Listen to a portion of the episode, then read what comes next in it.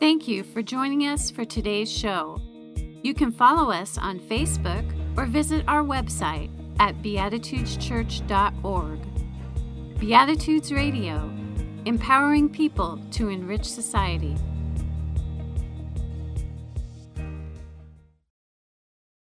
So, Friday, Jesus dies. Sunday, he rises. What happened in between? Saturday. Here's what, but what exactly happened during that 24 hours? Was it purgatory? Was it hell? What does Scripture have to say about it? Or does it? Here's what Scripture relates to us about Saturday from Mark 16 1 to 2.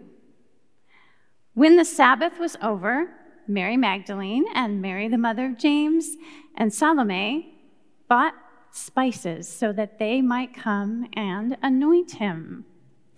Very early on the first day of the week, they came to the tomb when the sun had risen. So maybe we'd better be, better off looking for a clue in the third and fourth century creeds, such as the Apostles' Creed. I believe in God, the Father Almighty, creator of heaven and earth, and in Jesus Christ, his only Son, our Lord, who was conceived by the Holy Spirit, born of the Virgin Mary, suffered under Pontius Pilate, was crucified, died, and was buried. He descended into hell. The third day he rose again from the dead. He ascended into heaven and sitteth at the right hand of God the Father Almighty. From thence he shall come to judge the living and the dead. I believe in the Holy Spirit, the Holy Catholic Church, the communion of saints, the forgiveness of sins, the resurrection of the body, and the life everlasting. A young minister arrived at his first church. He's a little nervous. First church, I remember the first church I ever served.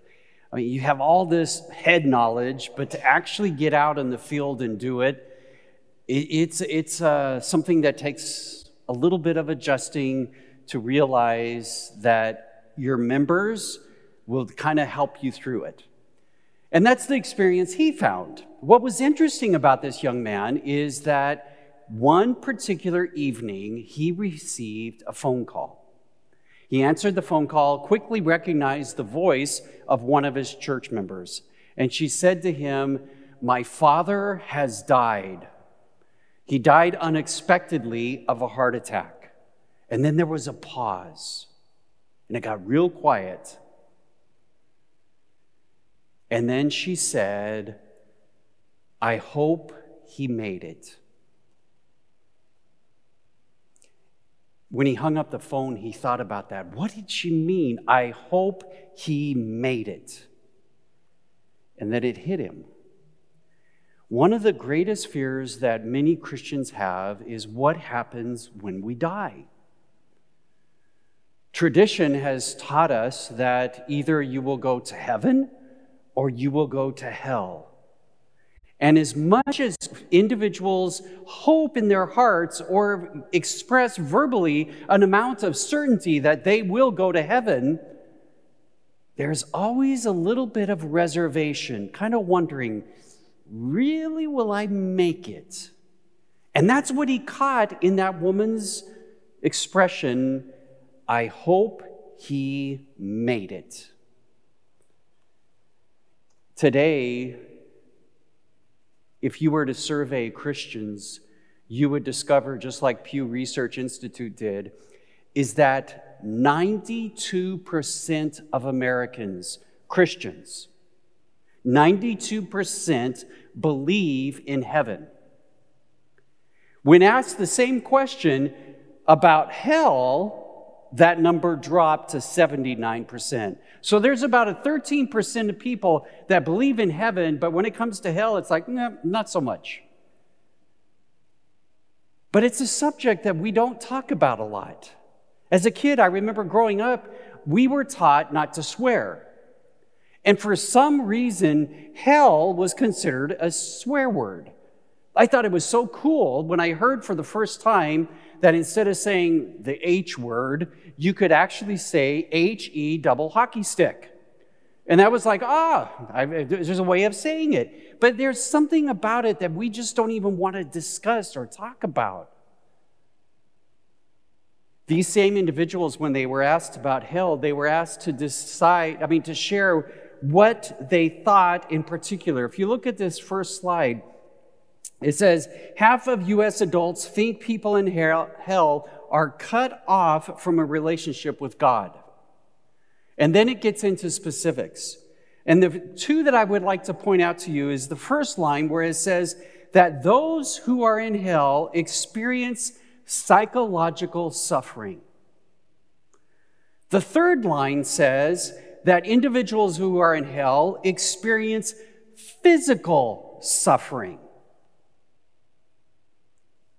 Again, if you look at that, 53% for the psychological suffering, 51% physical suffering. So no wonder people aren't excited about going to hell.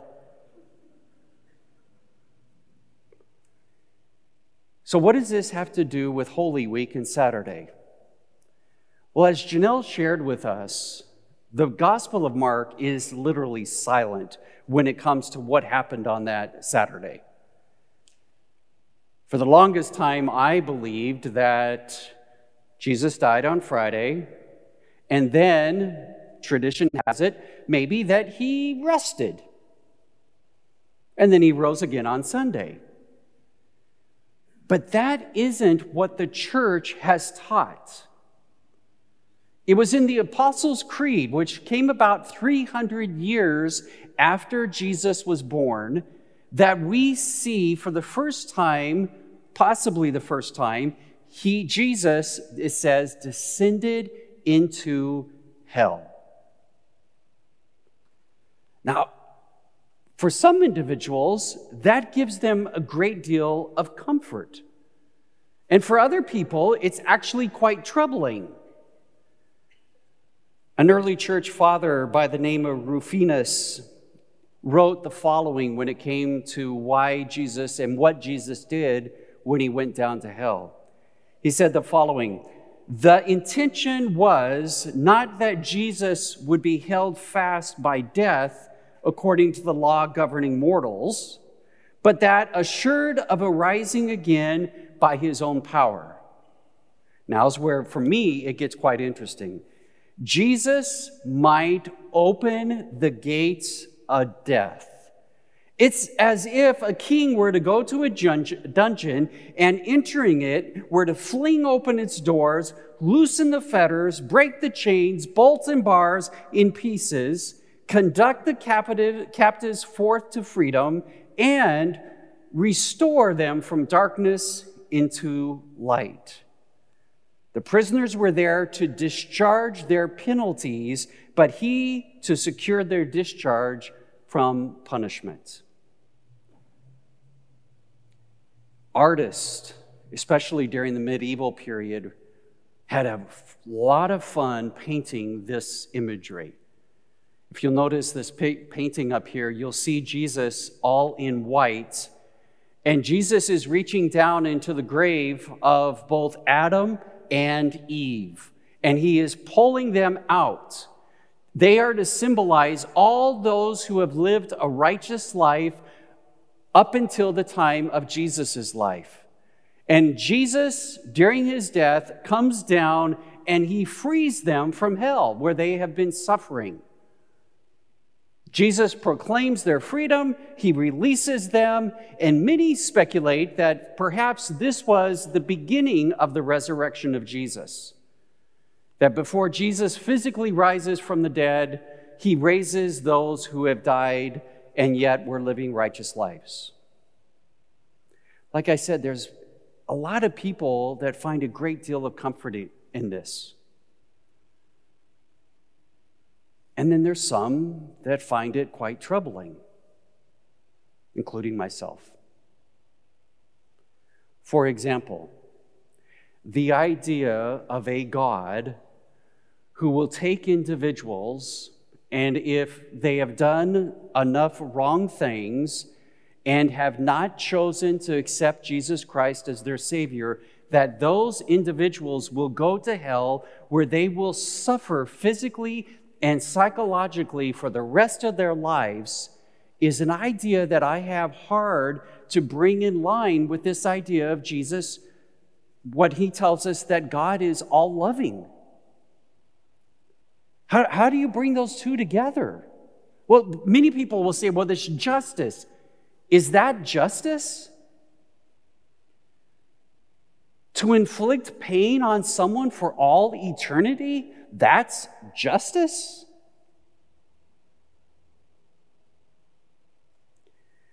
Not only that, but there's individuals who walk away from this belief because they don't believe in hell. When you read the Gospels, what you'll find, I mean, sorry, when you read the Bible, what you'll find, especially in the Old Testament, is you don't find the word hell. What you have is Sheol. And we don't have the time to discuss all the implications of what that word means, but it is not the same idea as what we find in our modern day of the word for hell. There are New Testament words that are also used to describe that, but they don't have the same idea. But what's interesting is not only is that true about hell, but it's also true about Satan. If you were to look up the word Satan in the Bible, where do you think the first place you would find it? I used to ask my students this, and many of them would raise their hand and say, Well, Genesis 3, the serpent. Wrong. That's all it is, is a serpent. You have to wait until you get into Revelation, thousands of years later, when it was written, to find out that the serpent is a word that is used to describe a Satan. Another student raised their hand, and you know this student probably had read the Bible before because they said, Well, Job, Job chapter 1 talks about Satan. The word appears there. But when you look at it closely, you actually discover that that is the use of the word there is not a proper name. It's a title. Carpenter, doctor, cook. Those are titles. And here in Job, it actually refers to Ha Satan, the accuser. So it's not until this, what we call the intertestamental period between the Old Testament and the New Testament, that you actually see the idea of a being called Satan come to fruition. So that's why some people, this idea of God, of Jesus descending into hell, they have problems with because that infers that Jesus encountered Satan, and they're going, I, I don't believe in Satan. I don't believe in hell. I don't believe in Satan.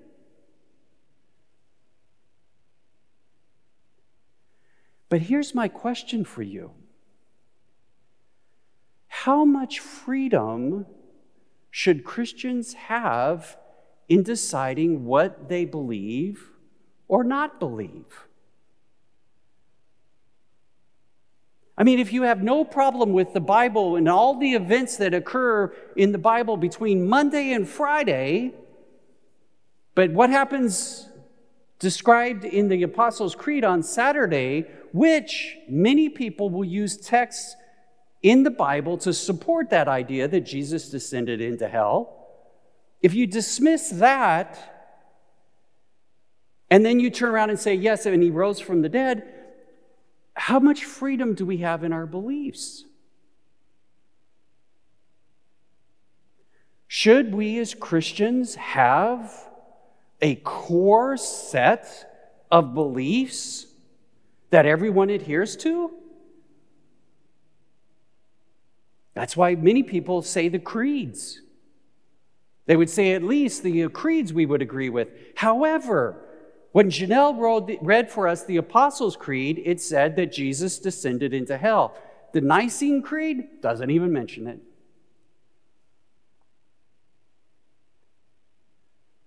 So, what do we do with all this? Is, is Christian beliefs like a smorgasbord? A cafeteria? You just go in and you pick and choose what you want? Or is it a set menu that we give people and say, look, this is what is important, this is what you believe. If you believe it, we'll give you a name tag that says Christian. If you don't believe it, no name tag for you, and out the door.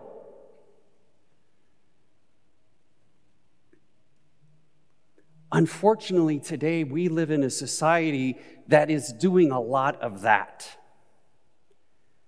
If you don't believe the way I do politically, if you don't see something as being a justice issue, and I do,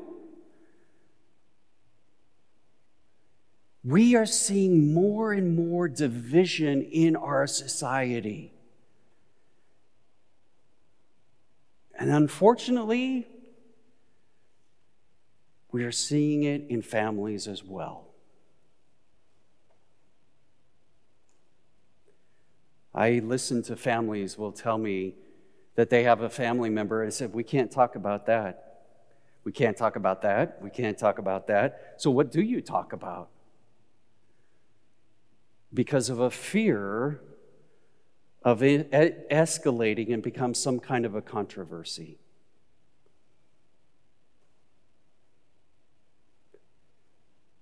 Can we allow plurality within the Christian church? And if the answer is yes, then my next question is how much? If someone doesn't believe that Jesus descended into hell, can they still be considered a Christian? What about that person who also says, I don't believe that Jesus literal physically rose from the dead. Are they considered a Christian?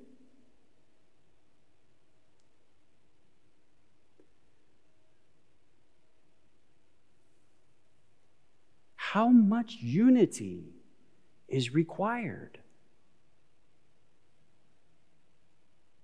And a fascinating article I read this week talked about our temperament. How certain people's temperament makes them predisposed to be a believer. They like this sense of certainty in their life. That gives them a great deal of comfort. There are many people in a church where we would call them apologists. They are the ones that if you have questions about what you ought to believe, you go to them, they'll tell you not only what to believe, but why to believe it. And I'm here to tell you that churches need apologists. We need them. We need them to remind us where we have been, why we are where we are. We need them and we should value them. But on the other side, we need mavericks. We need the people that many individuals may look at and call them heretics. People that are willing to ask questions that make other people uncomfortable. People that are willing to push the envelope so that we might just literally take one step in a new direction.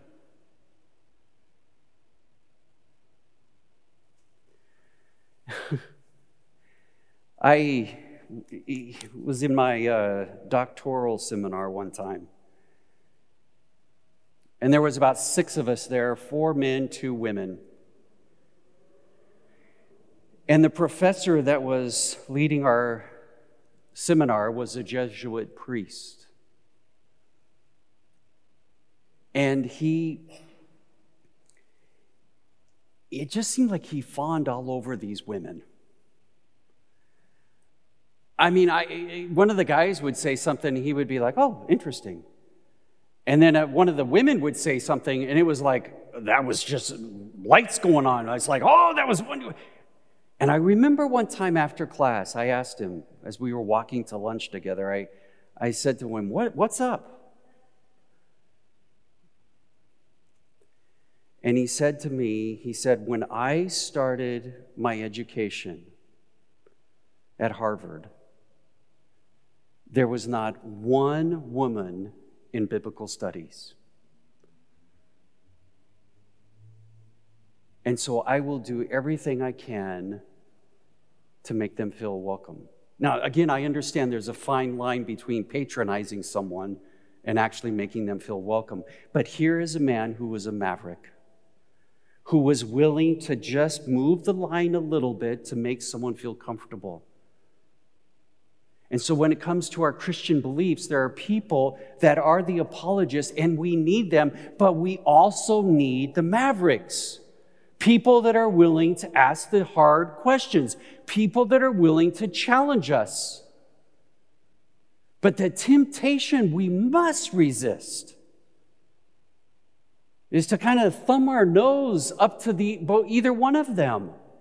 The apologist, because we think they're dumb and unenlightened and closed minded, and the maverick, because he's a her- he or she is a heretic. We need both.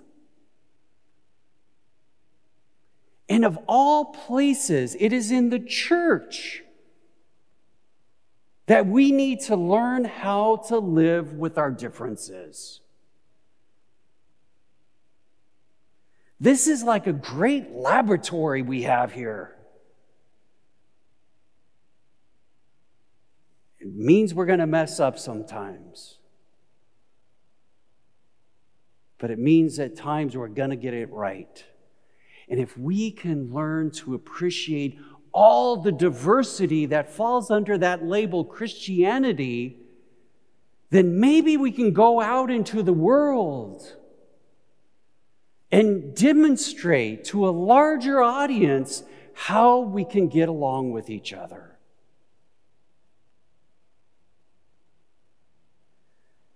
I'm going to ask you a question. Please don't raise your hand, answer it anyway, but you can answer it inside. Do you have, chil- do you have grandchildren or great grandchildren? If you do, how concerned are you for their future. Given the climate we're in, you can make a difference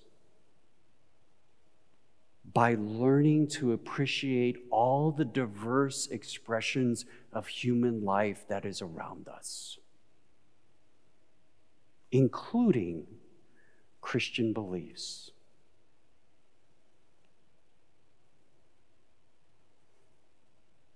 Now it's up to you. It's up to you to go out and choose how much diversity you're willing to expose yourself to in life. You know, there are certain people that go to a restaurant and they order the same thing over and over. There's nothing wrong with that. And then there are people that always want to try something new. There's nothing wrong with that. Maybe we need to learn that. Thank you for joining us for today's show. You can help us to continue this program by making your donations at beatitudeschurch.org backslash online dash giving. Beatitudes Radio empowering people to enrich society.